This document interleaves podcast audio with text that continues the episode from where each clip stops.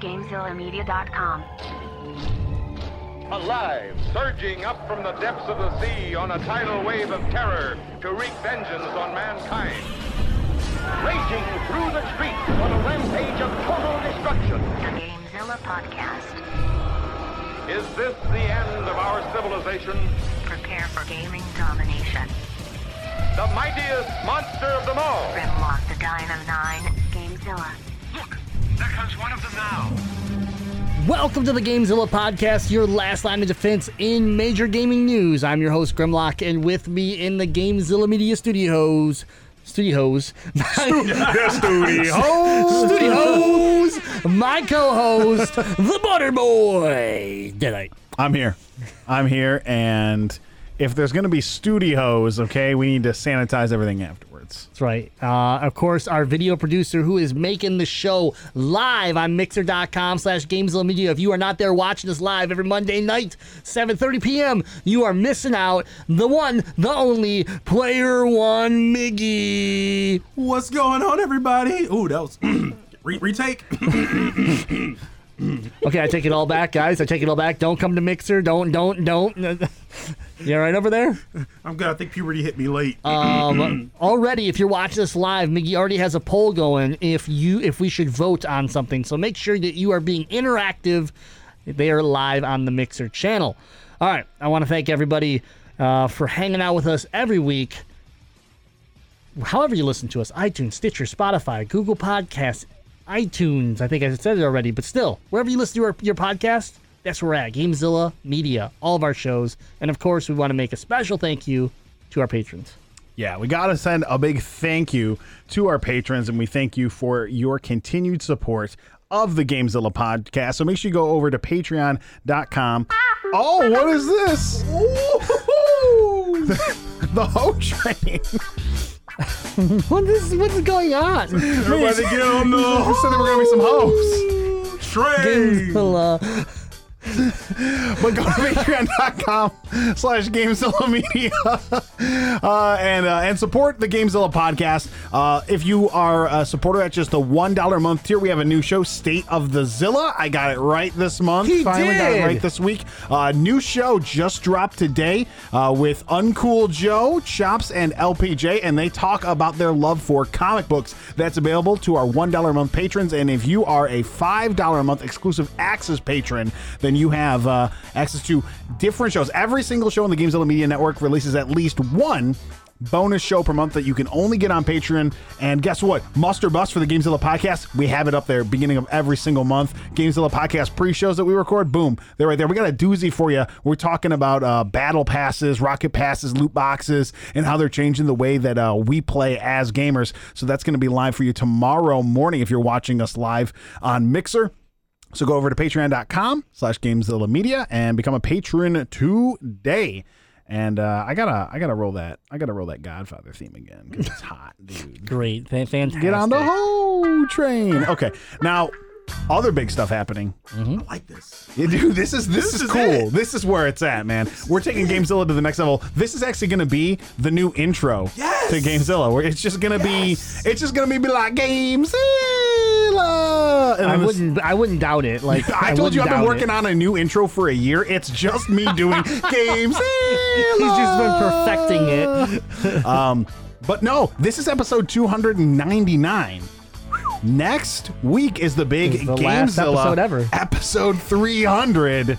Where we stop it. This is it. Well, actually, I've been digging a pit in your backyard to kick someone down into because it's Yeah. 300. We'll Yeah. be like, this is Gamezilla, and then just che- full on chest kick. Dude, Miggy's practicing his Godfather Mickey dance. got the Godfather dance down. We need a cam pointing that way soon. But yeah, uh, we're excited. We got some fun stuff planned for next week's show, so make sure you are here with us live on Mixer for our 300th episode Big celebration. things coming. Big yeah, things. no doubt. Um, never mind.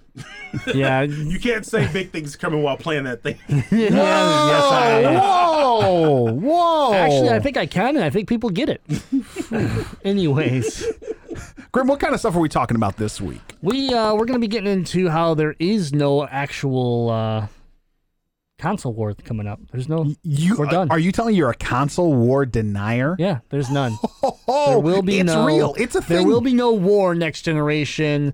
Uh, we're you talking about be peace? We're talking about the interesting um, technology with VR in a very special way that uh, someone was able to use it, I'd say, outside of gaming in, in a way that uh, I kind of want to talk about, see what people thought, if it, if it would help you or if it would make things worse. And then, of course, we're going to get into Nintendo and their genius. They're, they've never done anything wrong with mobile gaming, right? So, I mean, let's be honest.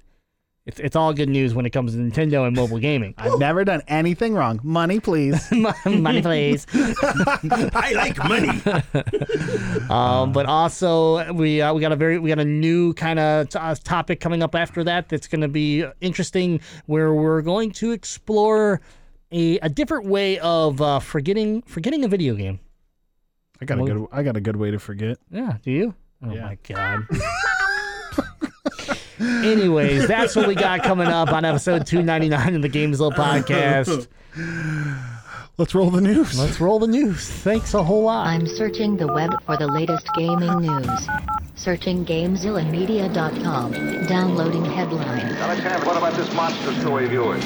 Download complete. Oh, topic number one. There is no console war because Xbox has moved on and left PlayStation behind. That is this top. This is the article coming from Forbes, and uh, it, it is an interesting topic because though the title does is very clickbaity and does push it, saying, "Hey, you know, PlayStation is is dead. That's not the case. But what what happened recently last week is that Phil Spencer took the stage and said their competition is Google and Amazon and not PlayStation and Nintendo.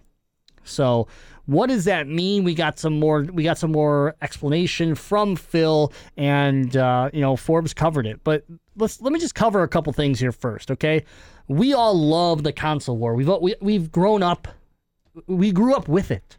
There, wasn't there wasn't one, and all of a sudden, then it was like my PlayStation's better than your Nintendo 64. No, my Xbox is superior. And every generation we go through this. there there is few things I like more as a gamer than putting down a very sensibly and well put together platform for no reason. Like you play on Xbox, you're definitely a dummy. Like that's one of my favorite things to do. Yeah. There's no reason for it. I just love doing it. Oh, you're good at Call of Duty on Xbox? That's because all the good players are on PlayStation. Dude, there's nothing I like more than that. like I re- I remember just totally ragging on like Genesis back and they're like Genesis is look it's so stupid looking. It's not nearly as good as Super Nintendo and that will never go away. That passion will always be in my heart. you can be like, "Yeah, I'm playing on Stadia." And I'm like, "I'm playing on Amazon streaming." Google stupid. Like I don't know. It, it's So, it's anyways, a hobby. It's a hobby, man. competition in the game industry isn't about who sells the most consoles as much as that I think that is the case. It is about who makes the most money, right? So I wanted to just kind of break down the industry real quick. Okay. There's a lot of money to be made. According to a recent article in Protocol, the global game industry produces more than $150 billion in annual revenue. So just to give you an idea that in 2019, the global film box office was 42.5 billion. And uh, in 2018, recorded music business. Dude, no, no, no. I'm I'm not listening. I'm not listening. How music is dead. Okay, how much is it? 19.1 billion. 19.1. I honestly thought you were going to be like 212 million. I did not even think music made over a billion. dollars. 19.1 billion. That's a lot of good job, uh, music, Just to give you an there. idea, video games are a bit above 240% of the revenue realized from movies and music combined. Honestly, that's wild. Yep. I know, it's insane. That's a wild figure. Yeah. So back in the day, console sales were directly connected to that. You needed you needed these boxes in order to to to tap into that revenue stream, but not anymore because back in the day you were playing with people on a couch or LAN parties and, and doing all these things. That's how you played games, multiplayer or, or or whatever form of competition that you wanted to call it back then. That's how you did it. You needed the boxes, you needed the PlayStations, the Xboxes, whatever it was. So Um, that was then. This is now. The world's most popular games are multiplayer and have strong multiplayer components. They've played. They're played in the cloud. You can play with friends who live anywhere. Tens of millions watch game-related content on Twitch, Mixer, and YouTube every day. The real competition in the video game industry isn't taking place on the console arena. It's happening in the cloud. So I read this and and at first, you know, when I first think about it, I was like, yeah, but I still disagree. And then I started reading more of it, and they bring in some um, some comments from Phil Spencer, and he just wanted to this this kind of clarifies that statement I told about I said earlier about how Nintendo and Sony are not their competitors anymore. They need to focus on Google and Amazon. When you talk about Nintendo and Sony, we have a ton of respect for them, but we see Amazon and Google as the main competitors going forward. That's not to disrespect Nintendo and Sony, but the traditional gaming companies are somewhat out of position. I guess they could try to recreate Azure, but we've invested tens of billions of dollars in cloud over the years. I don't want to be in a fight over format wars with those guys while Amazon and Google are focusing on how to get gaming to 7 billion people around the world. Ultimately, that's the goal. And that's what we've talked about Xbox for what feels like months, maybe actually years now, where we've we've talked about Microsoft and, and Xbox and how their Play Anywhere initiative. They don't care if you play on an Xbox anymore which is why they don't care if Sony sells more PlayStations and if Switch sells more more systems. They don't care because guess what? They're everywhere. Their products are on the Switch now. The Azure cloud that they just referenced is what is going to run PlayStation's cloud system. It's already been confirmed that Sony bought into Azure. So your PlayStation Now and all that stuff that they're going to be developing for the PS5 is all going to run on top of Azure. So Xbox is Microsoft's making money off them. And of course, they have xCloud. Of course, they have all this other stuff that they're going to be working on, and they want to compete against Stadia. They want to compete against Amazon. And here's the thing: they're out first. They're they're they're. Well, I don't want to say first, first, because obviously, like Stadia is live, but they're out in front with everybody. They're not these people that are being reactive and trying to tap into an industry uh, that has already started they are trying to pave the path and show people that xCloud and the Azure cloud and all the stuff that Microsoft is doing is the way to go. Well, I think one thing that benefits Microsoft greatly is for 20 years now, they've established their name as a gaming brand, where Google has had a rough start to Stadia right. because Google is not a gaming brand. Amazon owns Twitch, so I think, you know, there's a little bit more maybe respect from game players in that regard.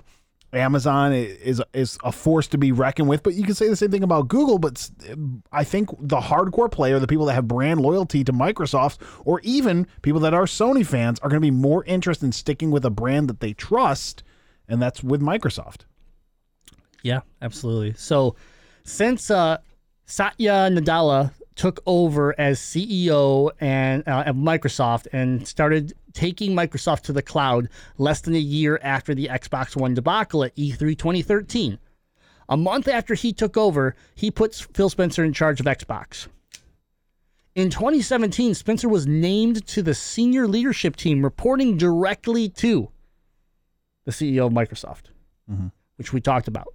Spencer has been downplaying console competition and promoting bringing games to players wherever, whenever, as long as he's been head of Microsoft. Many understood that this as trying to put the best face on the PS4 dominance in console sales. In fact, it was an induction, uh, I'm sorry, an indication Xbox understood console sales aren't the future of gaming. They're not even the present of gaming. And we've seen this with Game Pass, with xCloud, with all the stuff that's starting to really take some momentum here.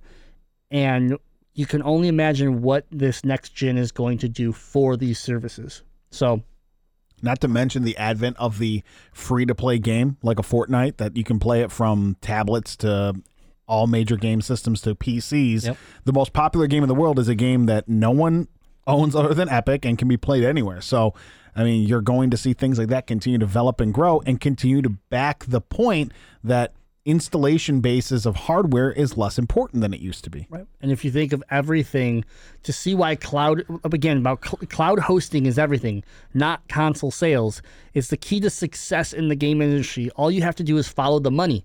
Multiplayer games, mobile games, Twitch, Mixer, and YouTube are all mega money makers and they all depend on one thing, cloud hosting. A trio alone makes the cloud the most attractive source of gaming revenue today.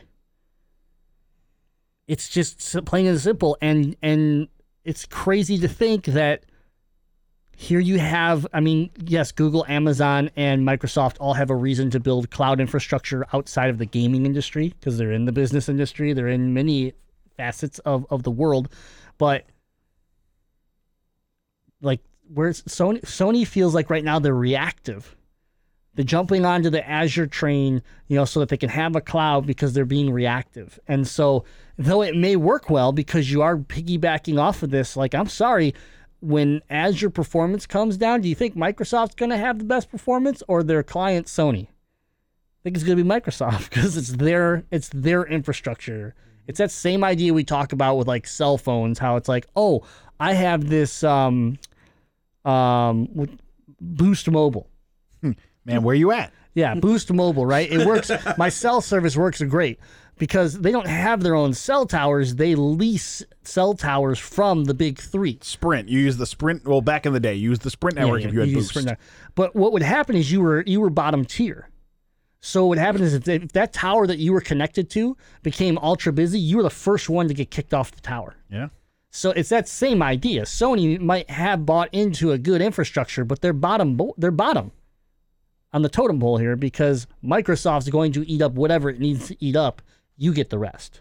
So, and I mean, I'm sure contracts and things like that are going to make sure that they're guaranteed certain things, but still, the best of the best is go- for for as far as Azure is concerned is going to go to Microsoft because it's their product. Now, Add game streaming to the mix. Stadia debuted in November. GeForce Now just roared out of beta a few days ago, and xCloud is in beta. 5G networks are being built out. Subscription based streaming isn't a major feature in the gaming landscape now, but it's on its way, and it will make cloud hosting even more valuable than it is today. Companies don't need to don't need their own console to succeed in this world. They need state of the art infrastructure and powerful data centers all over the world. So, and, and that's what we've been talking about. So, the more I read about this, and because I because I I really love the whole Sony versus Microsoft and Nintendo coming in and usually just with a haymaker that's unexpected a lot of the times, where they just kind of come out of nowhere and They always have an off-speed pitch Yeah. to change up the game. Exactly. And so, you know, like I love that world and we'll still be there and you're still going to have comparisons laid out. We're still going to get specs for both these systems here relatively soon and we're going to sit there and analyze them inside and out even though like they'll be almost like they'll literally be almost matching. It'll be like same same processor, same storage, same speeds. Uh, this one's box is a little bit shaped different than this one, and airflow might be a little bit better here. So you can expect the CPU is going to run two percent better because of it's cooler. Like I don't know. That's what that's we're gonna get into this crap, and it's gonna be crazy as always, as every generation.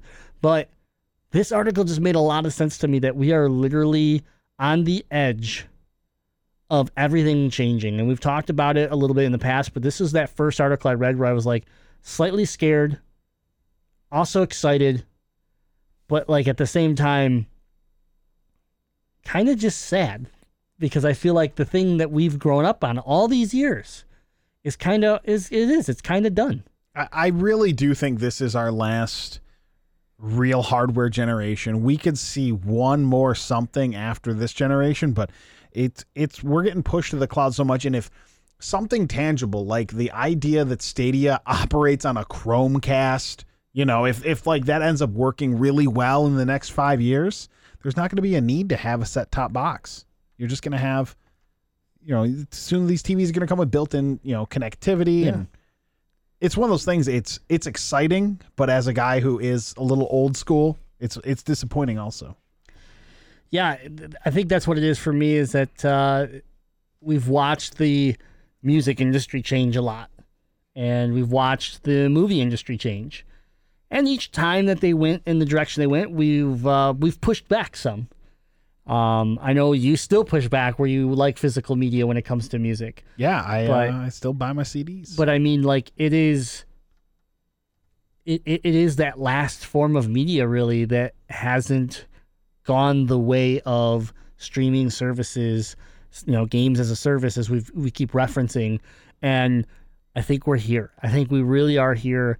The net, the infrastructure can support it to to for the most part, and like they said, this next generation of of cellular service and things like that that with 5G and everything, we're we're we're on the the verge where I'm already playing XCloud on a terrible Wi-Fi connection at work, and I have minimum lag. I mean, enough that it bugs me, but that's with that's with a terrible system. So improve it 25%, and I'm probably comfortable.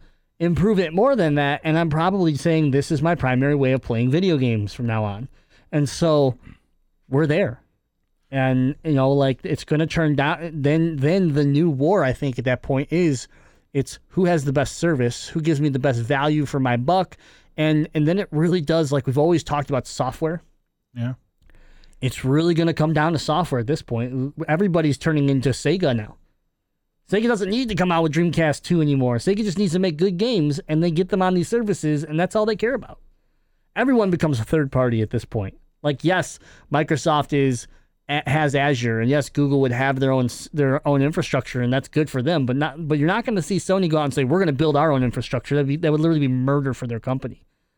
They're going to go partnership with Microsoft, which instantly tells me there's no war anymore.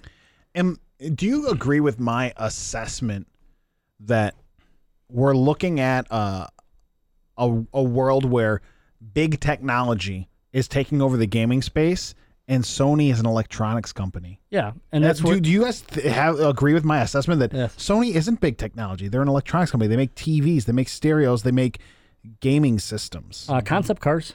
They make concept cars for some reason. Nin- Nintendo is even less so an electronics company as they are a gaming company. Yeah, right. But, but they're not afraid to admit there's, you know, I guess some of their shortcomings with they, you know, partnering up with Microsoft and everything. They're Yeah. more willing to adapt than Sony is. Sony's like stubborn. So this next statement here: Microsoft, Amazon, and Google have the data centers. For I mean, sure. that, that's the statement. that's what I mean by that's what I mean the by big world. technology. Yeah. Sony doesn't. Sony is still driven to sell consoles because it can't compete in the cloud. The surprising PS5 reveal in Wired allowed Sony to focus the, ear- uh, the early next gen discussion on the console, which uh, dove perfectly with the uh, misperception that console sales are still important and they're still the, the, the example of success. Sony's Sony's strong arm tactics of using PS5 exclusives to course players into buying the new console. The news that PS5 pricing may depend on the price point of the Xbox Series X and PlayStation's well documented resistance to cross platform play are all signs that PlayStation is still hanging on to console sales while the game industry has moved on it's proven time and time again. We sat here last year and just just begging Sony to op- to tear the walls down and, and to open the doors and say, "Hey, we want to share." And so this is that example. And it, like when people were like, when when they came out, they're like, "Well, we don't know what the price of the PS5's yet going to be yet. There's some things that are going to depend on it, like the price of the Xbox." And people liked that move. That was weakness. That was a sh- uh, that was a sign of weakness as far as I'm concerned. That you can't come out with confidence and say my system is going to cost this much because it's worth this much and you want it. Instead, you have to sit there and say, "Well, we're not sure. We want to see what Microsoft does first. They should. Who made that statement? That's a statement that never should have been made. Never should have been made." And I'm sitting that- back. that I'm means like, you're not in the lead. Yeah, you want to wait to see what Microsoft does first. Yet you were the company that like d- supposedly destroyed them last generation. Well, current generation, you know, and and caught them last generation, and and dist- and dominated the previous generation. Like it's just it's a sign of weakness. It is not a good look for them. And and again, exclusive games. People will sit there and be like, I I can't wait. Like we have a lot of people that are excited for PS5 because they want to play Last of Us 2, mm. and Horizon Zero Dawn 2 if there is one. God of the next God of War, the next Spider-Man, right? Like like I can I can ramble off these great games. But the problem is, we're ex- they're excited this time around. When do you hit that wall where you go, man, you should just let me play my game that I want to play where I want to play it? I have a really nice computer. I want to play Last of Us Part 2 on my computer. You know, I like exclusives are fine, but like there this article's right that Sony is holding these different things in place to kind of handcuff you. And that's not what I know Sony. That's not the Sony I know. Okay, when PS1 came out, they were the underground. That's what they were. They were literally labeled the underground. I still have my PS1 bag that held my system that says PlayStation Underground. They were the rebels. They were the ones that were breaking the rules. They were the ones that were changing the industry. And now they're the old crap decrepit people that are like, "No, I don't want change. No, no, no. That, that this is going to hurt my bottom line. No, no, no. We're too big. We can't share. That's not how this works." Yet the rest of the world is already doing it. Censor the games, protect the kids. I don't know. I, I don't have any issue with games being proprietary, games being tied to a system. Like system exclusives have always been a thing, and it's something that as gamers, as part of that rivalry, we always get kind of excited about. Like which is the game that that I can bang my chest and tout is the great game for this platform that I chose and I believe in. Yeah. And I agree with you. It would be cool to be able to stream it and play it more places, but I don't know. I, I guess I'm not. I still don't feel like that's an old school mentality. I feel like the lack of crossplay, if two games exist on two platforms, not being able to link the two, that that's the biggest thing that bothers me about Sony's old ways. How come I can play Horizon? How come I'm going to be able to play Horizon Zero Dawn on PC? Because it's Microsoft. Microsoft is the Horizon Windows Zero platform. Dawn is not. Oh, Microsoft. Horizon Zero Dawn. I thought you were you you've been playing a lot of Forza, Forza, so I heard Horizon. Yeah. Um, does Sony own Guerrilla? Yeah. Interesting. It's that's what I mean. They're they're they're scared, but they're also trying to test the waters Yeah, in, a way. may- maybe that's them changing their ways. Is it coming to Steam? I'm sorry. Is, is Steam down? I don't know. I'm not sure. I know it's coming to PC. I don't know exactly how they're distributing it, Okay. but but it is you know it's that first like kind of PlayStation exclusive that we're seeing this happen. It's also a three-year-old game. It's an now. old game, exactly. So, um, comment. I, I want to address a comment from Owl Zero in the in the Mixer Discord here. Man, I really want a Hemi engine, but I want my Ford truck. That doesn't work. First of all, if you want to put any engine in a in a vehicle, you, you can customize a vehicle and you can probably make it work. But you are talking about an archaic uh, industry that almost went bankrupt because they don't know how to run their business, and and you're also we're not talking about media like we talked about how music has already converted. We've talked about how movies have already converted. We talked about how these services share across each other. I mean, how many things can you watch on Netflix that come from how many different production companies and different everybody's everybody's sharing this world. Okay. We we are so close to movies being out in the theaters at the same time you can watch them at home. We are so like Yeah. a movie I saw a couple weeks ago. I already saw I could watch it for ten bucks on Amazon. Like I swear I was just in the theater seeing it. It's that quickly things are being sent to streaming and. So yeah, the the way we consume media is changing. It is evolving. Yeah. Where- And then Button Master Caleb comes in and says they want to uh, they want you to play Horizon Zero Dawn on a PC so that you will buy a PS5 and play Horizon Zero Dawn 2. That is possible, but you have to be careful because you just gave them the first game on PC. Now the question comes, well, how come you don't give me the second game on PC? Xbox does that with all of their first party games. You have to be careful here if you're Sony. Mm-hmm. I'm not saying it doesn't work. I'm not saying some people don't buy a PS5. Okay, people are going to buy PS5s. I'm not saying that. I'm not saying Sony's dead. But you got to be careful when you're when you're when you are Sony here because you're you're not king in this world of cloud computing. You rely on everyone else at this point. What happens if Microsoft goes, "You know what? We don't want this contract with you anymore." Amazon already has a service and Google already has a service. Nobody wants to give you a cloud. What do you do? You're Sony. You're dead in the water. What do you do? There's not an answer. So that's what I mean. Sony has to play by by certain rules here to keep to keep things healthy and opening their gates and opening their doors, which they ha- now mind you they have. They're allowing crossplay to start to be developed within the within the platform. They were the last ones to do it By a They're- long shot. By a long shot. And so nothing here is set in stone where we're saying they're dead, they're losing, any of this stuff. But it is interesting how the industry has changed. And because of how it's changed the the you know the the way we analyze winners and losers and money makers and not like PlayStation now becomes the most popular streaming service. Guess who benefits from it? Microsoft. Is it a war anymore? Because you're paying the enemy so that you can have a service. That's what I mean. It's it's really weird. It- It's gray. Everything's gray at this point. There's no black and white. Well, I don't, I don't want you guys losing any sleep tonight. I know, there's one important thing that, um, well, think about is where's our internet at? I mean, we're fortunate enough to be in areas, good areas, where we can play games like that via internet.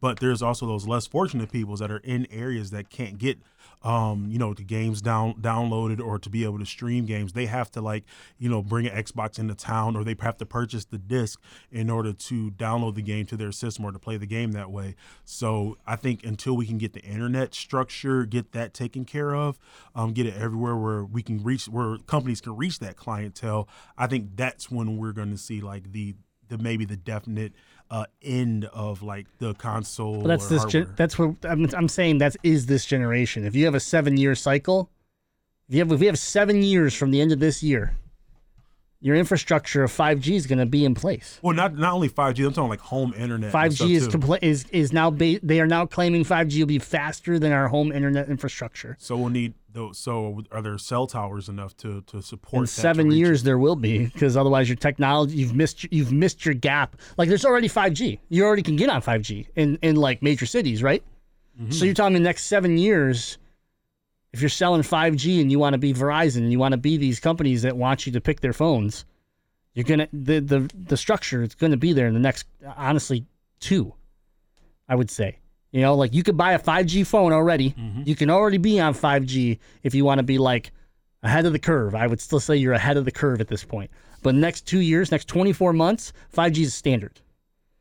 Fi- The next next 24 months, you're talking two iPhones out, two Pixels out, two Android phones out. You're you're telling me that Samsung flagship Samsung flagship iPhones aren't 5G, every single one that you sell.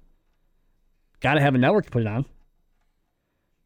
5G will be here Go ahead and get. and 5G travels further. So again, infrastructure, you don't need as many towers.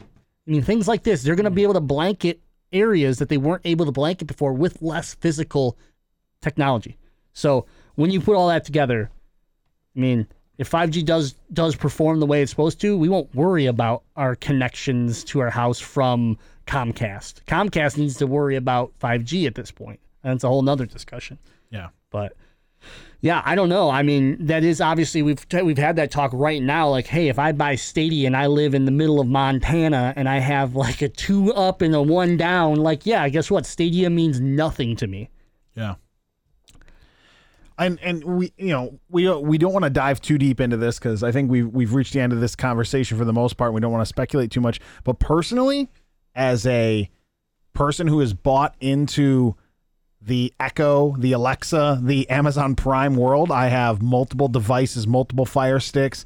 I'm interested to see what Amazon's going to bring to the table because if it's an affordable game package that's included somehow, or if some features are tied into Prime and the devices I already own, who knows? And I think I said the similar thing around Stadia. Like, I'm really interested in this. This could be good for me. And then I wasn't interested at all once I learned more about it. But I've already bought into the Amazon infrastructure. So is there a chance that this is a service that could be whatever they do could be appealing to me? And, and again, that's an, when when Phil says our competition is Google and Amazon we talked about data centers and uh, we in a, in the room here we understand that quite a bit as we're guys in the IT field but when we say like these companies own data centers like you think about oh they have like a building somewhere with like servers that run video games. No Amazon like um, a, a giant corporation can sign a huge contract with Amazon to have Amazon cover all of their computing and all of their servers. They have giant facilities of data centers Insane. full of computing power that you can't even imagine and they sell that to giant corporations to host that for them. So it's not it's not just like oh amazon's building a little gaming area. No amazon sells data services to major companies. It's this is them just parlaying uh equipment and facilities they already have into the gaming world Man, did you see who came in the chat? I gotta say, he's finally here. Invalid ID is here. He's here. He's got to hit the follow button now. Man, then he's and- then it's official. Invalids here when I'm out. yeah, just we, we gotta, we gotta be gonna- careful what we say. He's like he's like a senior to us in the IT world. Yeah, he's- but listen, He's like my he's like my IT Yoda. I'm just uh before before R2D2. before I worked before, I'm not even I'm not even Luke. before I worked for before I worked for Invalid ID, okay, and, I, and, and before I worked with Invalid ID, I should say, my previous job, I got to go to Chicago and I got to see the facility there that Google uses. That, that- well, not uses. That is Google. It's a it's a it's a city. It's a it's the whole the whole city of Chicago could go down and this thing would still run. It's insane. Now, mind you, the company I was with before this couldn't afford to be to even buy one one like row. That's how expensive it was. But I got to see it and it was amazing. This is what these companies have that, that companies like Sony don't. And that's why Sony has to piggyback off of them. And, and because of it, it puts Sony in a position to like how the example that we gave of Boost Mobile, you know, with this company that yes, we sell cell phones and yes, we're we're like a subsidiary a subsidiary of um Oh, of Sprint or something, let's say, but we're still bottom totem. And so that's what Sony, that's what's going to be interesting as this goes on. And, you know, technology evolves in the cloud. Who gets it first, right? Something new hits Azure. Who gets it first? Microsoft does. Does does Sony not get access to it for six months, a year, or something like that? These are the things that we have to see and realize that Sony has to play nice now, and that wars don't exist anymore, and that these people are all really out to like what did we say, 150 billion dollars last year, 150 billion dollars in the gaming industry annual revenue. Let's be honest; these companies are all looking at you and says, "Hey, let's all just take a chunk of this." Yeah. right? Let's all just enjoy this together. Trying to wet their beaks. because we're dominating everyone when it comes to revenue. All right. That's our first topic. It's in depth. Listen, if you want to talk more about this, if you have your own opinions on it, um, join the Discord. Discord's free. Come hang out with us. Every day we talk in the Discord. That's what we're doing when we're not doing these podcasts. Come hang out in there. Hit the uh, PlayStation channel, the Xbox channel, gaming general, wherever it is you want to put your thoughts, and we will respond to it. And so will other other gamers from around the world. All right. Topic number two. A mother is reunited with a deceased daughter in VR. Dude, I, I honestly This this I honestly don't know if I can talk about this. This is yeah. It I I first saw the head like the you know the caption. I was like, what? And I started reading into it, and I mean, it's really hard. Okay, so first of all, what I'm going to try to do is I'm going to try not to uh, judge. Like I don't. I'm not trying to like her her opinion, her whatever she formed out of this. That's her own, right? That, Yeah. That's and that's that's hers. But my my question, how I want to kind of tackle this, I want to talk about what they did, and then I want to talk about how we would feel about it, how we would feel. Okay, like would it help us? So, um, last week a Korean TV special called "Meeting You" aired, which focused on a family's loss of their seven-year-old daughter. And in an unsettling finale, the program attempted to reunite the girl with her mother using virtual reality recreation, complete with audio. So there's videos of this where you can watch it. It's uncomfortable. It's not, I, I- you know, not for the faint of heart. But um, the mother It's was comfortable in the way it's super sad. yeah, not only was the girl fully replicated in 3D, able to move around and interact, but the mother was given touch sensitive gloves to accompany her VR headset. And she was able to walk around a limited green screen set uh, in what looked like kind of like a like a ranch.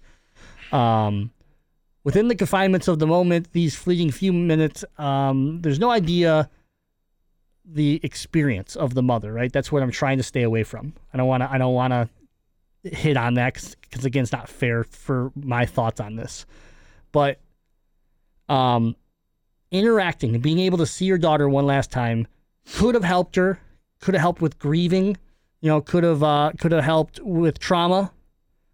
But only time, research, and further you know further work on this will tell. And I think it's also per per basis. I think it's per person if this is going to be if you're going to react positively or negatively to this.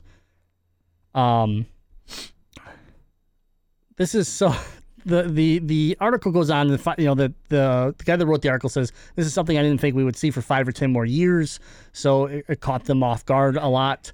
Um, but it is very interesting to see what another example of VR, what VR could do for us in, in a way that maybe we hadn't thought about. I mean, we've talked about having a disability and being able to travel, being able to do things that you know that you can't do, or you know, be able to get outside when you're not allowed to leave a building or something like that. We've we've you know we've expressed some of the advantages of VR. So when when you think of this, my opinion on it, like my feelings, is that this would make things harder for me. I don't like because I know in, in my because I'm from the IT world. I'm I, I I'm from the technology world. I know it's not it's not real, and so for to me like I don't know that like I would worry that this would that this what this would do is I would never want to leave. That I would keep coming back to relive this this simulation. You know, for whatever whatever good feeling it gave me for that small period it would almost become my drug. And that's you know that's what I'm scared of with this technology in this sense is that you know I'm it, I'm not I don't want to say it can't help somebody. I don't think this would help me. I think this would end up actually hurting me. It my my initial thing is like I, f- I find this heartbreaking. I find this. I know this would be um, emotionally uh, stressful for me. Just just thinking about it is making me really uncomfortable. Um, because I am trying to context- contextualize it. I'm trying to be like, okay, what would it be like if I lost my wife, and then they digitized her and I could see her again? I don't. I think I don't want that. The only way I could possibly think of a scenario where I would go, uh, okay, if if there was a scenario where didn't get to say goodbye, it's a one time like scenario where I, I I'm put into this digital world and it, it could create closure, but there's no going back after that moment. Like that's the only way because I could see that scenario where someone gets hooked into constantly wanting to be in this digitized version of their lost their lost loved one and that's that's like Black Mirror stuff. You know, Yeah, like that's exactly. that's that's technology changing the way we live our lives in a way that I think is unnatural and, and loss is a is a terrible thing. I've I've never experienced real loss. Like I've lost grandparents and stuff like that's that's normal for someone that's in their 30s. But like I've never lost a child or a spouse or you know anything like that. Um, but uh, unfortunately, loss is a part of life, and this could really change the way people's minds cope with it, and it could possibly be in a very negative way, and that's it's very heavy. It's this is a very heavy Yeah. subject to talk about, and um, it, it it honestly is something that thinking about it is making me uncomfortable. Yeah, I mean, I could see like, I don't know. I think about some of the the loss that I've that I've had in my life, and there's a couple things where I wish I could have said goodbye. Right? Yeah. Like, there's always that. There's always that concept of like I didn't get the opportunity because right, we, we never expect things. Things happen, and so and and sometimes I guess I should take that back. Sometimes we expect things. Someone's getting older, someone's fighting some sort of disease, and we know that that time is coming but there's other times where it just it happens and so for me you having that ability to sit there and maybe ha- like mentally work through something where it's like i really would have liked to even you know in the hospital i would have liked to say like goodbye to my grandfather Yeah. the way it went down i was up north i was on vacation and i got a phone call you know i rushed to the cemetery where i carried a casket and that was it I never even saw like my final like viewing. I never had that. Yeah. So like could something like this give me some form of closure? In that sense maybe, but I feel like man, I don't know cuz then I feel like I could go back and and then if you make these guidelines, right? Who makes these guidelines like, well, you get this one you get this one visit and then you're and then that's it. Then we delete the program. Well, what stops that from somebody that like is unstable from going off the deep end and like pulling a gun out and shooting a doctor because they deleted their their you know Yeah. Oh like yeah. that's what I mean. Like you can drive like these people are already hurt. and then you offer them something and then you take it away from them. And I just feel like like like if that was the concept, that's very dangerous and something that I don't I don't know.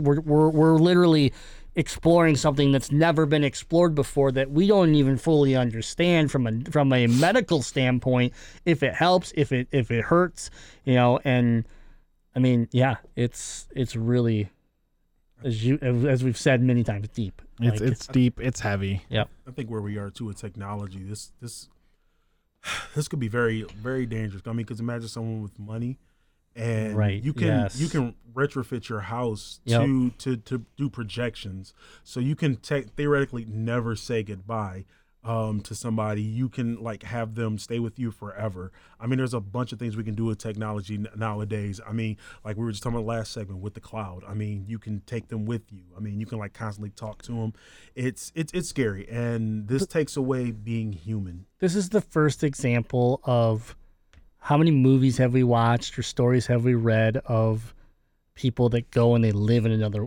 we don't have to talk about stories. How many people do we know that lost their lives to world of warcraft? They Yep. they, they absorb into they go see avatar and they literally have depression because because pandora doesn't really exist.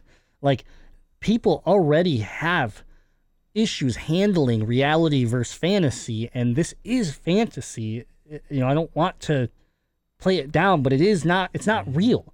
And so like you said this is that first example of like a world where when you lose your world when your world is taken from you and the thing that you loved the most is gone why wouldn't you want to live in this box the rest of your life Yeah. I don't know, but it was. I knew this was going to be a difficult topic to talk about, um, but I wanted to touch base because it was. I mean, we've never seen anything like this. Yeah. I mean, short of like I said, sci-fi movies and stuff. So, um, it's interesting. It's heavy, but uh, if you want to talk more about it, we can talk about it in the Discord. Keep it, obviously, keep it positive.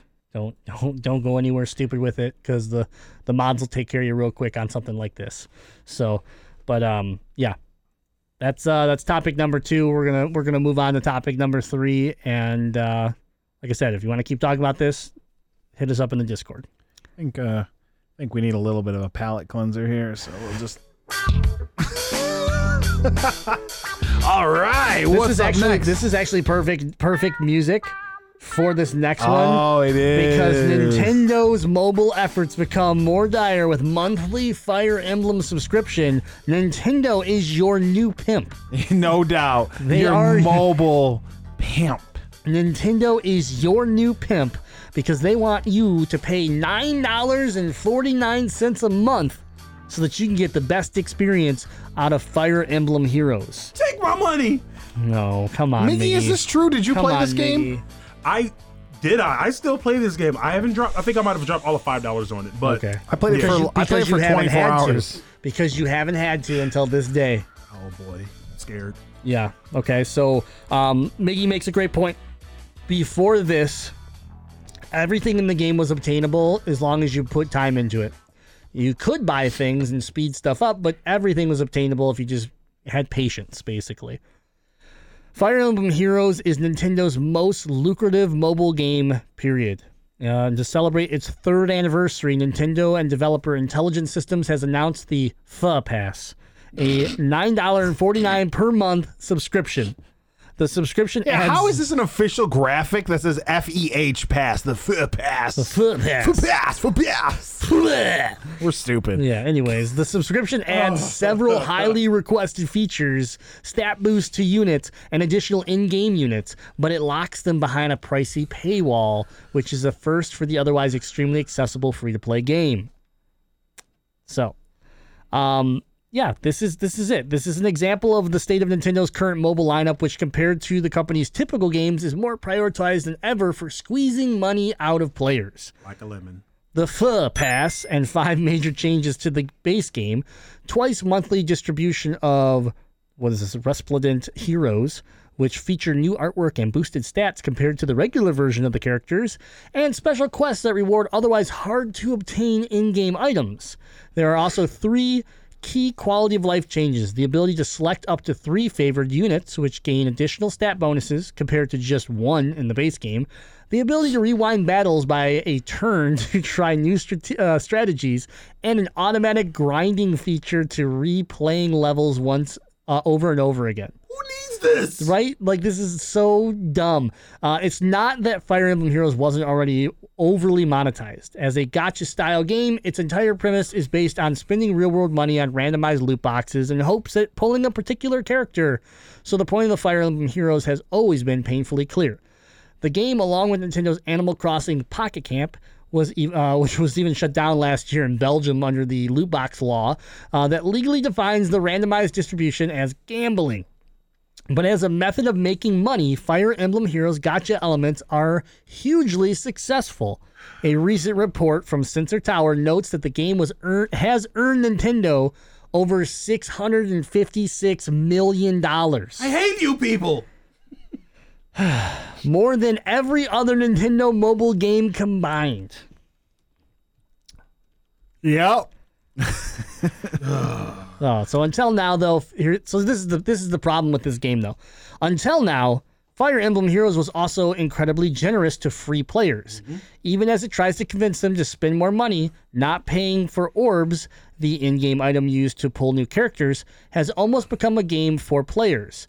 There's an entire subreddit where frugal players encourage each other to save their items, and YouTube channels uh, that are devoted to helping players clear the toughest content with freely distributed characters. Um, been playing the game since it launched in 2017, uh, and there these this uh, this article writer has yet to spend a dime, despite devoting dozens of hours and collecting hundreds of rare heroes over the years. This is where the FEH pass changes everything. For the first time, new features and content are being exclusively locked away behind a paywall, which means players who are looking to avoid spending money have no way to keep up. Before every piece of content was available and accessible to all players, regardless of their budget, even if collecting every hero using only freely distributed items would require supernatural luck. What has players particularly angry is not just that Nintendo and Intelligent Systems are locking major new features and gameplay altering stat boosts behind a paywall, it's the price of the monthly subscription. $9.49 per month is roughly the same price as Xbox Live Gold and PlayStation Plus, which is running right around the $9.99 per month mark. Although both offer far cheaper annual rates if you were to buy either one of those per year and it's more than half the monthly cost of Nintendo's own Switch Online membership at $4 a month or just $20 a year. Those subscriptions all offer critical features like enabling online play, along with perks like hundreds of dollars worth of free games. The Foot Pass costs more than Netflix or Hulu or Disney Plus or Apple Arcade, and it costs almost as much as Spotify or Apple Music, which offer vast libraries of content. To put it in another way, the annual pass cost of, of the FEH pass is around $113.88 before taxes. You could almost buy both Fire Emblem Three Houses and the Switch port of Tokyo Mirage Sessions FE Encore. So, despite charging as much as two full price AAA games, the worst part about the FEH Pass is that even after you paid for it, you're still stuck with the rest of Fire Emblem Heroes, a gacha game that's designed to extract as much money as possible from players through lottery like loot boxes that you're likely still need to buy. So, this doesn't even change the fact of the other stuff that you're spending money on.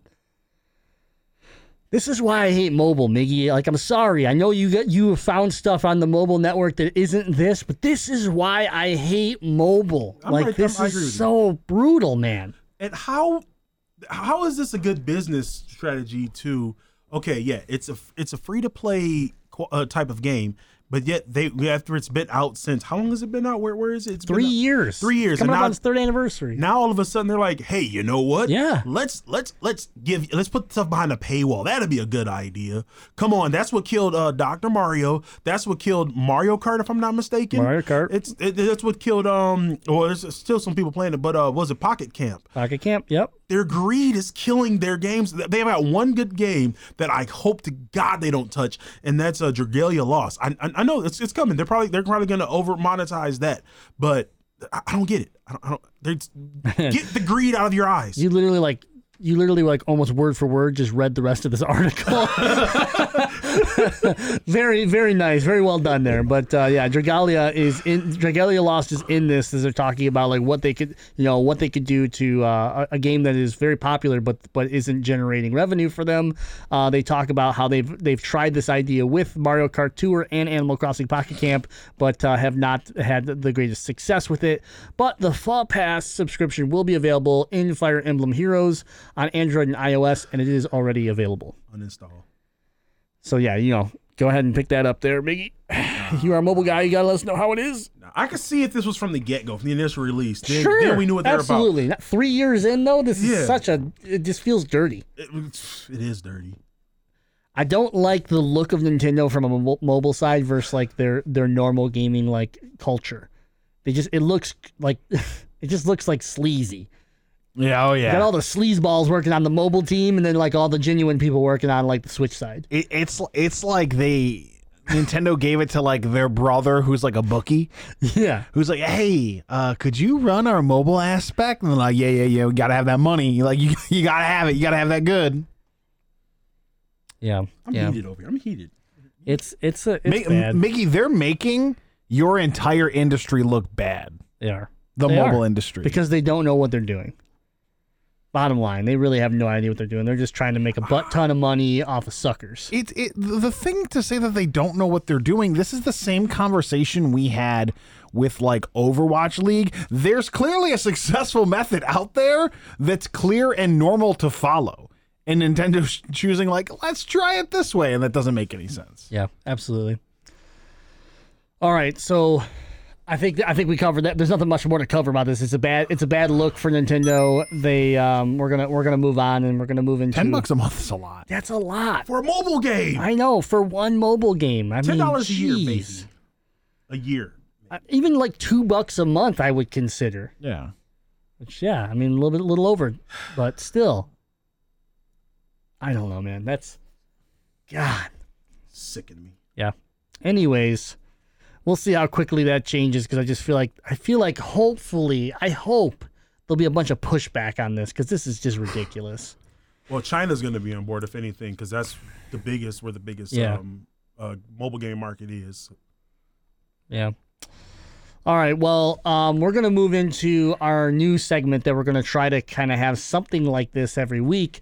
We um, found an article today that kind of made us think and gave us a good question that we wanted to ask each one of us, and that hopefully this conversation continues into the Discord and into our social media, and we can kind of keep it going. But um, we're gonna build everything around a topic of a question that's not time sensitive. It's just something that, as gamers, I think we can all tie to and and have an opinion on and, and, and voice an answer. So today, we want to talk about if you could replay any video game for the first time, erase your mind that you ever played it, and then you get to play it again for the first time. What game would it be, and why? So I'm gonna go around the room here, and I think Deadeye's already set up for an answer. So are we good with starting with you? Yeah, yeah. I'll, Okay. I'm happy to start this off. What do you got for us? Now, now let me let me lay down some further questions because we know one of my favorite games to play is ask a ridiculous question and, and like, hey, how much would I have to pay you to do such gross thing? Right. And then we go back and forth, and there's usually follow up questions like, are there people going to watch? You know, like, Right, well, right. I, let's favorite favorite uh, conversational game I like to play. So. The idea is, what game could you just forget and then go back and play all over again? My uh, my first question before I answer is, do I know what I know now, or am I resetting my brain back to the year this game was released in, a gaming sense? Do I have a, the the knowledge of the gaming industry and the, the the type of games that exist now, but it's my first time playing this specific game? the reason I ask this is the game on my mind has aged quite a bit. So it's if I've replayed it for the first time today, it wouldn't be as magical as it was. Uh, I'm thinking uh, over 20 years ago. Or is it like, I I, or do I get to recapture the magic. I'm guaranteed to recapture the magic. Yeah, I think you know what you know now as far as the industry, as far as the world, whatever. But I think whatever game you pick, you get to recapture the magic, like the the moments that you sit back and go, the shocks, the the smiles, the laughs, the you know being upset, whatever it was. All of that comes back, and you get to re-enjoy it again, like you did for the very first time. Mickey. uh, question to af- affect this. Um, would it be in its current state as we played it the first time, or would it be in its state that it is today? What do you mean, like? So, say for instance, if we played a game and beat it before the DLC and other stuff came out, Mm, and um, we and we forget it, we play it now, and it's like a complete. It has like it's like game of the year. It's com- it's complete. I mean, I guess I guess it would be complete because we're we're not we're not going back in time. We're we're saying we are here right now in 2020. So in theory, whatever you get's what you get. Yeah. Right. that's fair. fair. I am gonna go Ocarina of Time. And the reason I ask, like, do I know what I know now is I've played Breath of the Wild. In my heart, Breath of the Wild has far surpassed the love I ever had for Ocarina of Time. But there was the the childlike wonder of the world that was presented to me in Ocarina. So if you're telling me that I could go back to 1998 or whenever Ocarina came down, came out, and it feels like this huge, amazing game with fun music and a big adventure and hard puzzles. Um, if I could go back and sit down and re-experience that for the first time, I would do it because honestly, I think if you handed me an N64 right now and I tried to play it, I would still have a really good time. But the thought of having like 10 year old me's experience and just being struck by the game, I, I would love to do that all over again. Okay. Mickey, are you ready? I know this this is a this is a hard this is a put a lot of thought in this one. So if you're ready, go for it. Oh, um, Or do you want me to go? I guess I'll go ahead because this, Okay. this, this, um, I think, and mine is going to be more recent, but I'm thinking Final Fantasy 15. Mm, okay. Um, I don't know because at times the opening, I think the opening of the game is what got me. I was obsessed with that game, so I'm, Yeah. I'm I'm right on board with you as to like how driven I was for that game, Like- because of the story. Yeah, I mean, and to go back on YouTube and hear that "Stand by Me" by Florence and the Machine, Mm, yep. it still it, it still touches me, Yep. and I think of I think of the boys, you know, on that road trip, and you know they're going from point A to point B, and just basically what they went through. I mean, when you first started it up, to to see like they were like together fighting Ifrit, and then it goes into that, and I mean, I just think to replay that that adventure, not knowing what's going to happen, but having a, a complete experience. I mean, absorbing the animes, absorbing the DLCs Yeah, to kind of get the full picture. I think that would be. I think that would be awesome. I see your question. The question you had now makes a ton of sense Mm-hmm. because of all the side, all the support characters getting their own DLC Yep. and all that type of stuff coming out after. That's yeah, no, that's good. That's really good. Um, I think a lot of people would expect me to go, you know, fall back into like that Metroid world of, uh, you know, like Metroid Prime for the GameCube. Uh, was, was Oh, dude. so, you know, Metroid Prime was such a was such a an amazing experience that I feel like after it though, like nothing has lived up to it, right?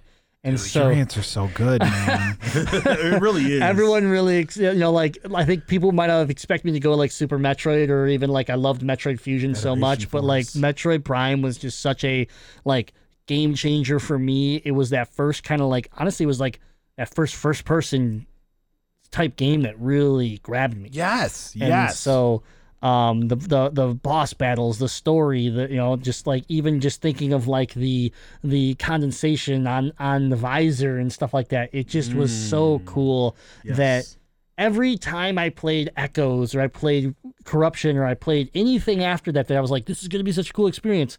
It just wasn't the same as the first time I played Prime. the thing about Prime is I played it at a point where I had taken a hiatus from gaming. I played it. My sister had a GameCube, and that's what I, I played on because I I was I was in high school. I didn't I was busy. Uh, doing homework and playing in drumline and I just didn't do a ton of gaming when I was in high school. So my sister gets this uh this GameCube and it came with Metroid Prime and she played it a little bit, but then like right after I graduated, I was like, "Oh, let me let me try this out."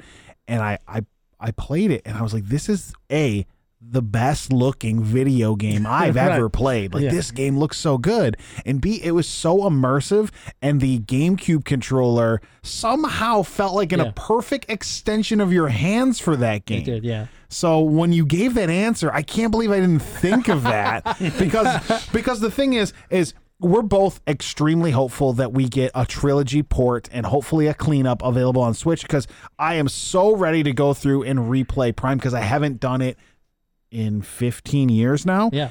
So I'm so ready to have that game again. But it won't ever recapture that moment where you where you felt this was the best video game you've ever played Yeah. and the immersion and it like you won't use this it won't you won't have the same controller you won't have this I, I played on a 13 inch tube TV Right. sitting on my dresser in my parents' house like porting it and giving it to me on my 65 inch TV with my surround sound system will never recapture the happiness I had on that 13 inch. Dude, your answer's so much better than mine. Yeah, yeah mine too. Right? Man. No, I mean I have a I have a recent answer too. So like my, my a recent answer would be um a- and answering this now now explains to me why it won game of the year, but it's God of War. So the, the newest God of War was something where I've waited so long for Kratos to come back and then for them to build him into this father figure that like surrounded by mystery and you just and all you wanted to do was drive through that game to figure out you know what what was going on with him who was this woman he was with the the kid like and you just wanted to to know everything you could to drive through the end of that game and then get the answer and I'm not going to talk about it because I know the game's been out long enough, but still, if you haven't played it, it's totally worth playing. But to get that answer and sit back and go, "Holy shit, that was a, that was a hell of a ride!" Yeah. And so, like, if I could replay that again and and have that same feeling, that would be great. But but yeah, hands down, it goes to Prime. I will also give a more recent answer. And if Miggy feels like thinking of any more of a retro answer, because his was a more modern game now that we've sort of done both, um, mine comes with an interesting caveat. Not only do I want to return and be able to experience it for the first time, I want the environment in which I enjoyed this game to be reconstructed. I would love to go back four years and be right back to the old Destiny 1 Taken King era when yeah. like Gamezilla was was was a fledgling group and the thing that was really special about like uh, Bax and I recently talked about it, our boy Sci-Fi AJ how it was like a really cool time because like any given night you got on and everyone was playing Destiny. All the boys were on. We were having a good time. And that was really my first real experience playing online games because I was always a generation behind and I did some online Pokemon battling and things like that. But when it came to a community aspect, playing raids, doing strikes, playing PvP, like I had never been involved in uh, a crew that was like just always jamming a game. But you've been doing things like that for Yeah, since the Dreamcast days, and I think we're going to talk a little bit more about that in a few minutes. Right, right, right. But um, but like that was a really new experience for me, and I, would love to go back four years and us just be back to the the Taken King era of Destiny because it was a really fun time where I did a ton of gaming and it was the really good memories. I think it's a that's a really good answer because I can also agree and say I've still to this day play a lot of those type that type of game where I'm playing with people online, I'm playing with groups, but I'm always racing to find that next Taken King moment. Yeah. And I don't think we necessarily have. You know, like things like running with a squad in Fortnite has been fun, and getting our first win was fun. But the you know the second win and the tenth win and whatever it had it was the same. Like the thing about our squad in Destiny was like we would go and we would hit we'd hit a raid or something that we've never done, and we wouldn't look anything up, and we'd say, "All right, guys, let's figure it out," and we would fail over and over and over again, but we would slowly progress and figure it out, and then when we would beat something, we'd be like, "Damn, that was awesome." And then we'd go to work exhausted, and we'd be like, "Let's do it again." like Dude, every night. yeah, uh, you're, uh, that was something special, and we it- it- it's I don't know if you can recapture it. it was nice, but like that that time span that I'm thinking of was a six months that you, Chops, and I had a eight foot by eight foot office that the three of us shared. So all day we were in our room Yeah. talking about what we're gonna do on Destiny. We'll go I'm like, all right, boys, I'm gonna I'm gonna get home, eat dinner. I'll be on around seven. You know, like that was every day. So it was just a really exciting time around that game. That you know. Probably, probably won't be coming back anytime soon. That that is one of the reasons. I like I said, I updated Destiny 2. Part of me thinks maybe we're gonna see a comeback. Maybe, maybe. Miggy, you got a retro answer? And then I want to hit some of the answers in the chat here. Then we can move on. It's okay if you don't. No, it's hard for me to pick.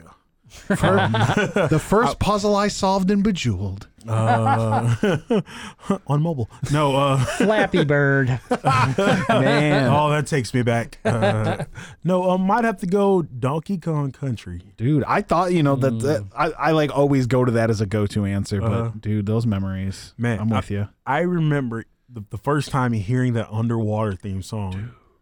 That's when water. That's when underwater music was real. Let's make underwater music great again. Dude, you're um, right. But I mean, I can clearly hear it in my Call head David Wise, right now. man.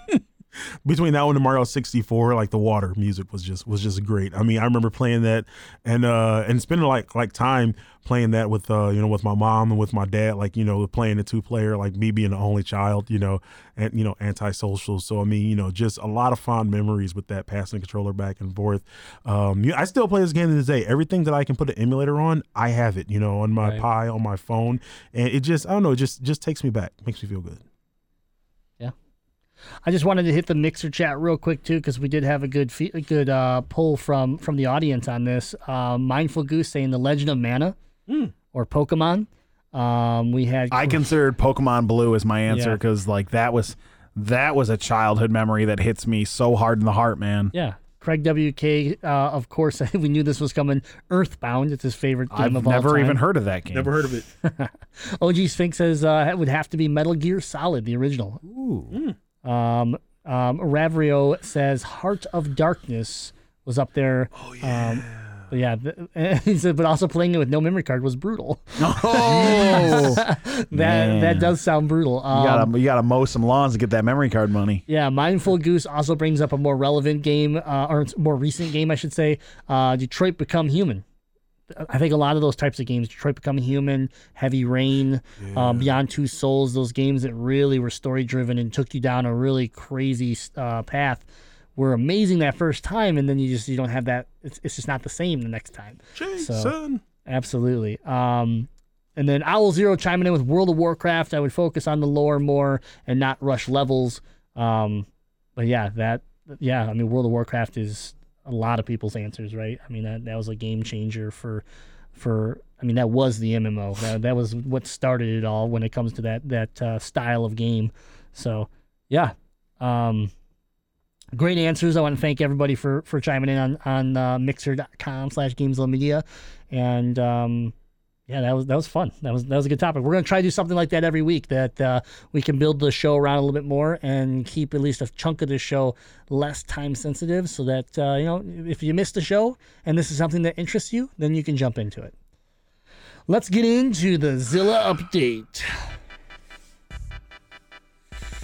Ah, okay. Should I go first or should I go? Yeah, you should go first because I will gauge how much I'm going to speak based on how long you speak. So we just, uh, Because you have a lot more to talk about than I do. yeah, we just spent a lot of time, um, where we spent a ton of time. We were talking about like just amazing moments in the past and, and reliving these these amazing games that we're playing that we played. Um, I got to do that this weekend. And I almost got to do it in the way that we just asked this question, right? Is that I got to play something that was basically what I loved back in the early 2000s and um but but almost relive it where it was all new to me because Phantasy Star Online 2 closed beta was this weekend. Yeah. Now, if you're not sure what Phantasy Star Online is, it's one of my favorite games of all time and it was on If you're the not sa- decrepitly old and Yeah. played a Dreamcast, and it was on Dreamcast, GameCube. Okay, it came out. They, they released really odd versions on the PSP. It's Grimm's and you could get the uh, Phantasy Star Universe on the Xbox 360. is Grimm's Earthbound. Yep. It is my Earthbound. You're right. There's a mobile version too. yeah, there is a mobile version. There's a lot of stuff out there for it.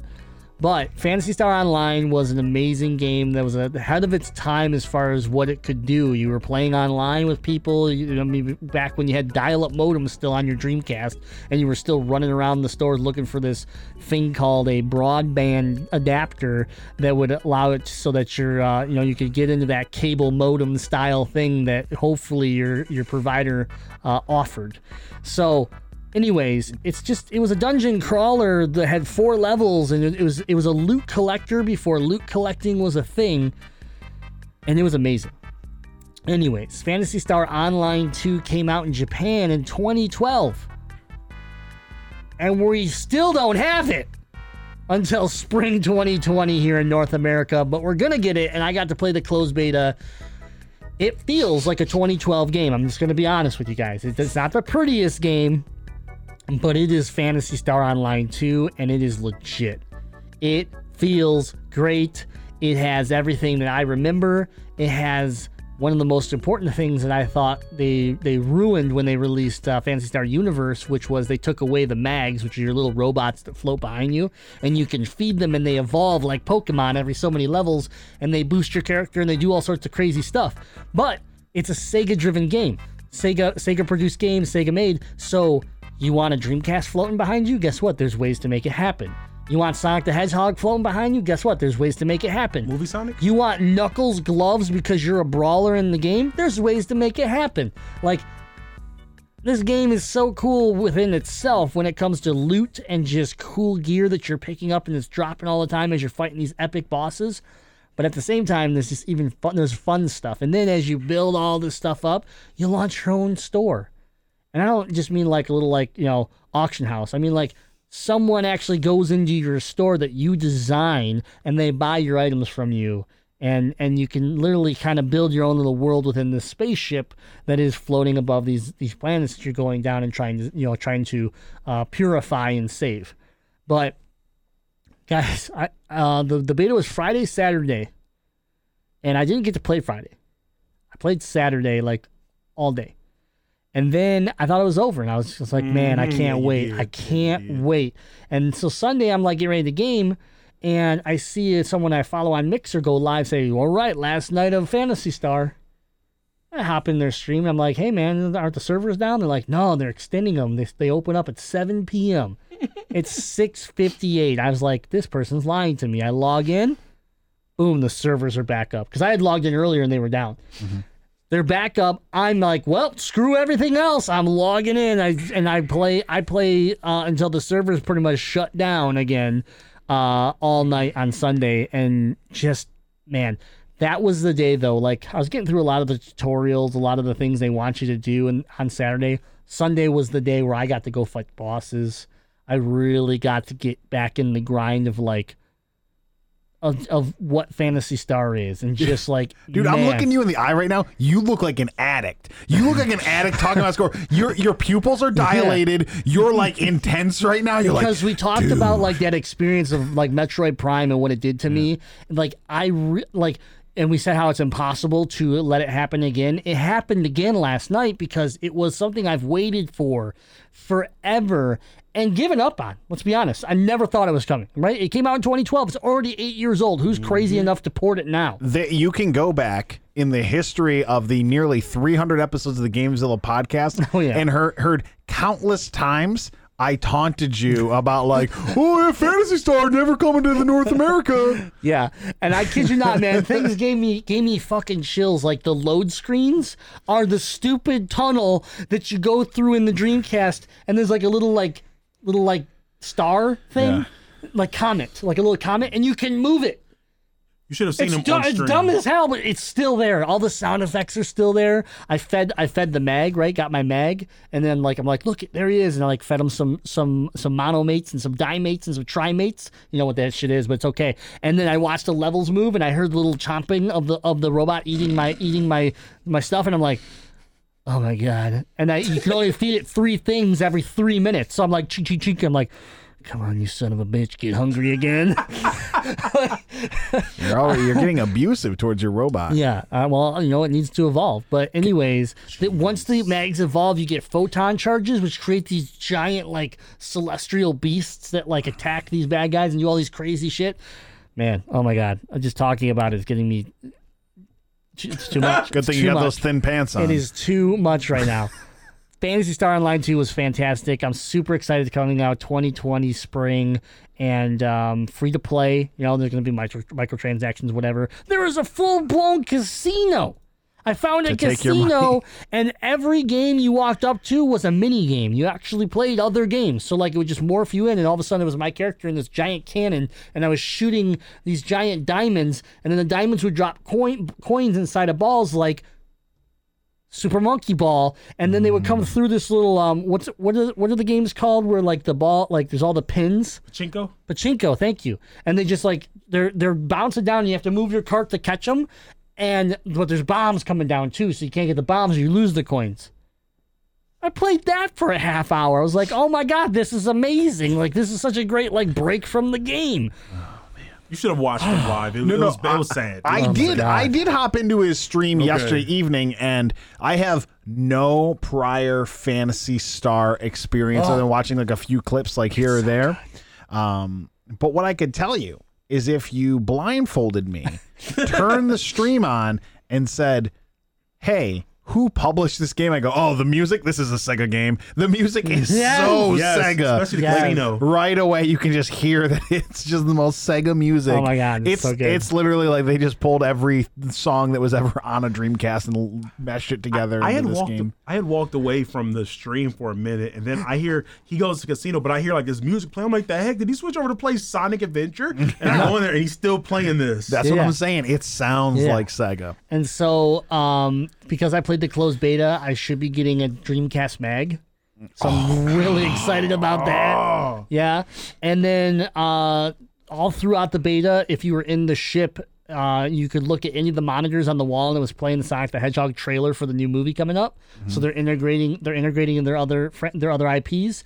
And Saturday night they did a live like digital concert in the in the hall. oh, Yeah, so like all sorts of cool stuff that I was like, wow, this game really is good. And and and the exciting part was they had um, a good amount of servers up for the for the US, you know, closed beta test, and they were they were packed. Like you couldn't like it was hard to get into a server, and then once you get into a server, you have blocks, and you basically have to go find a block that like wasn't maxed.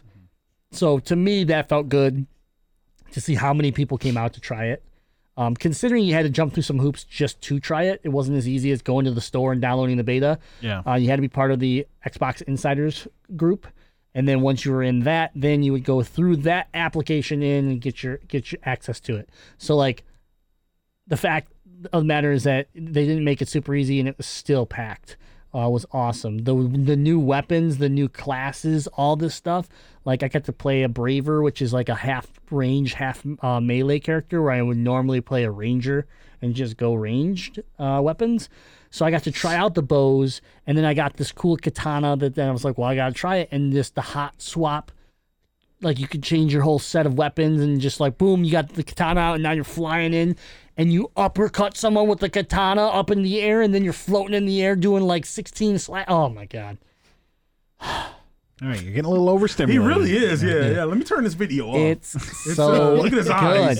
Look at his, he's like, how long you gotta wait till you play the real game? Like I, t- I, you th- all think I'm joking, but I have said many times on stream, at work today, to my wife, I am in trouble. This will ruin me. Let, let, us just yeah. Let's The last just, time Phantasy Star Online was a thing, I was in high school. I stopped sleeping. I would go to school. Oh boy. And you already don't sleep very much as it is. I would go to school sometimes.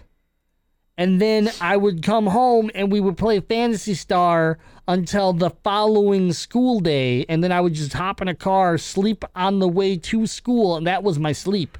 And then I go to school again. Jeez.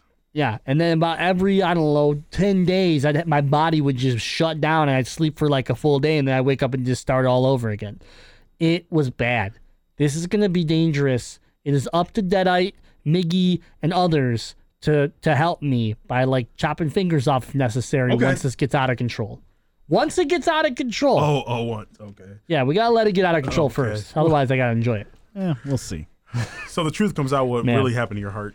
This is uh, this is yeah, this is Jeez. It's so good. And and that's the thing. It feels dated, it feels old, but I love it. Like I love it for that reason that we just talked about in the previous segment where just it feels like I'm playing an extension of what I was playing back in the day.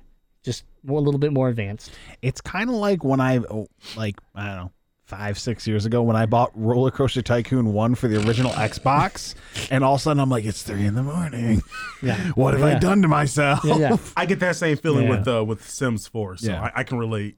So, Miggy, do you have a gaming moment of the week? Oh, I get to go next. Um, you're probably gonna regret this decision. So, Uh, that's mobile. ha!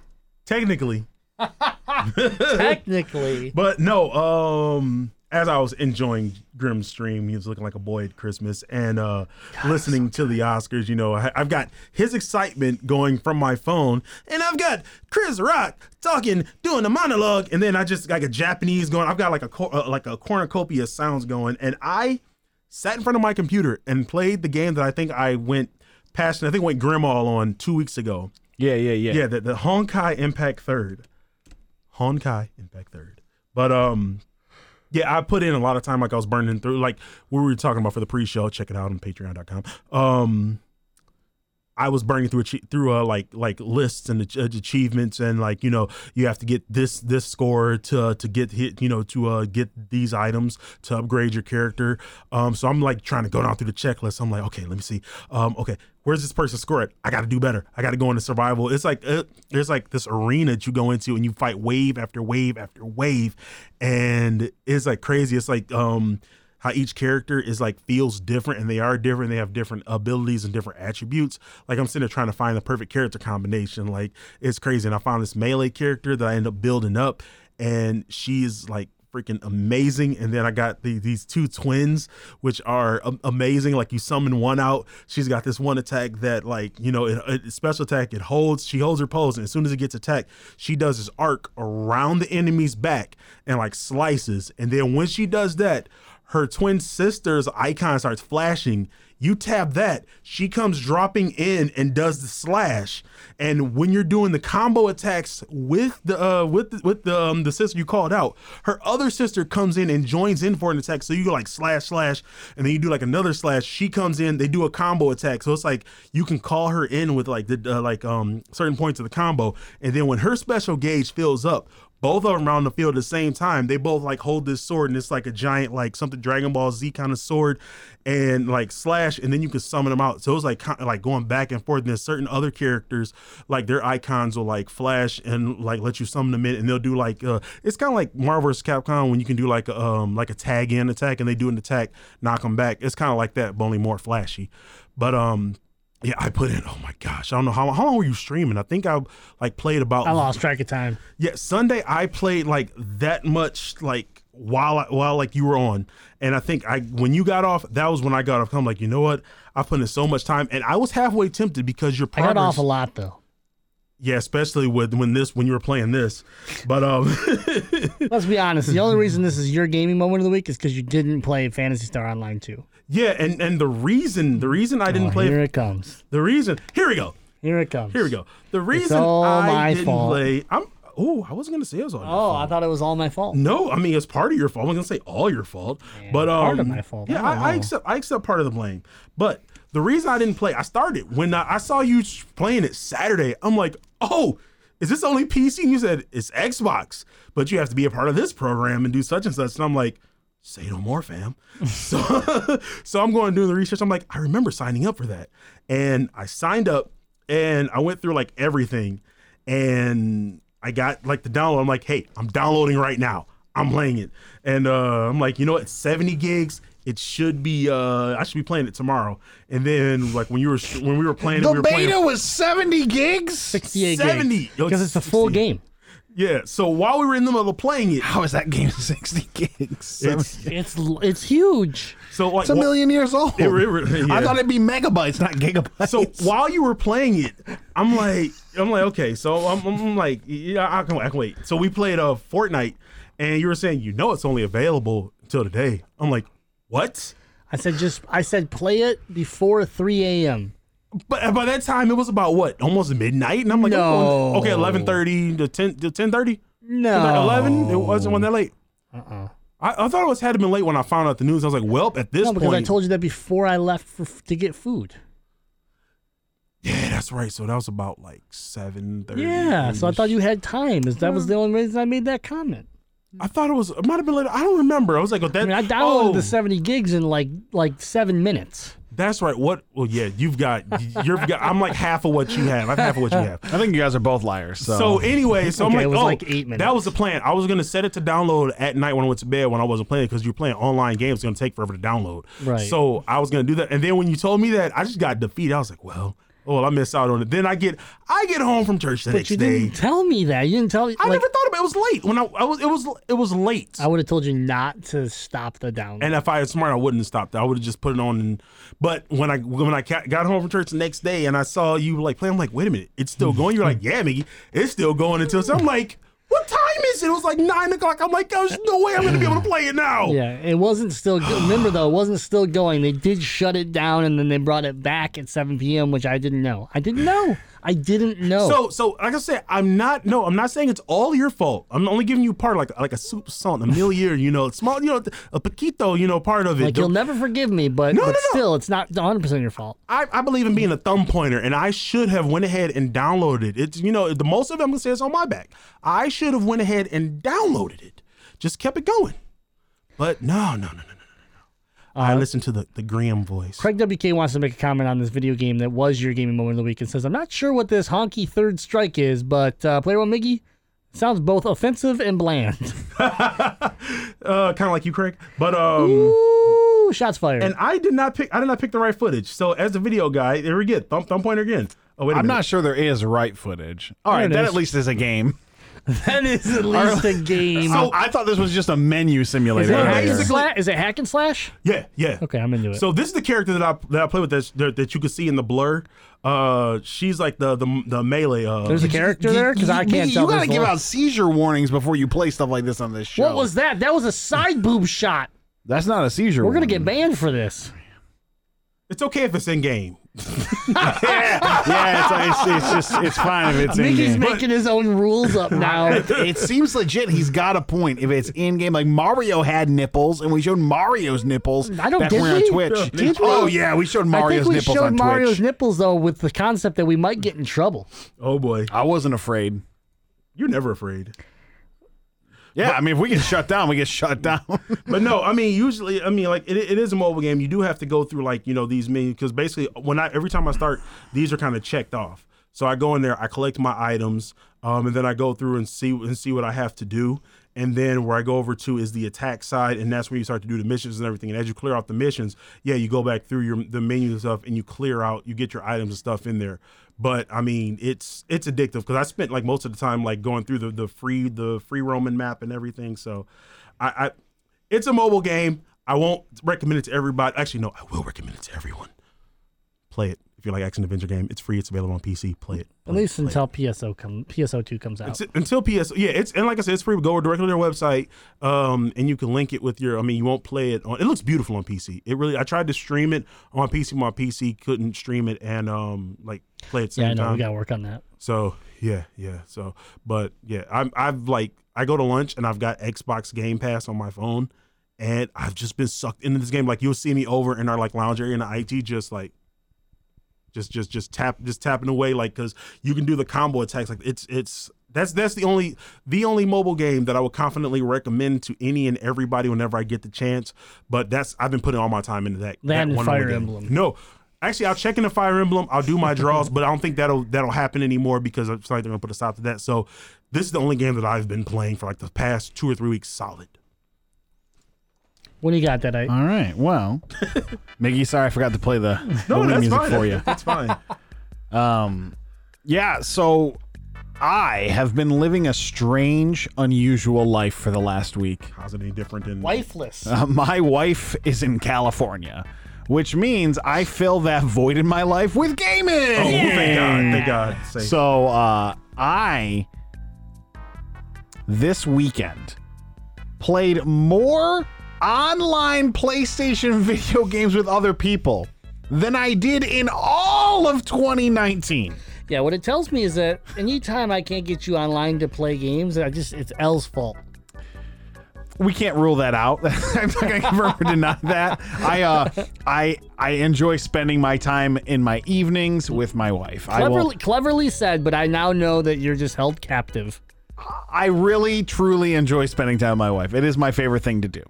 Um, I mean, would you rather sp- spend time with a bunch of nerds shooting guns on the internet or spend quality time with your wife? Wink. Wink. that fed you butter and tried to give you a mitochondrial infarction. Yeah, so what? She trying to feed me butter as a prank. That's a very loving Butter prank. Boy. Yeah, we got to give her credit for that because Butter Boy exists because of her. Yeah. Um, see, I get best of both worlds.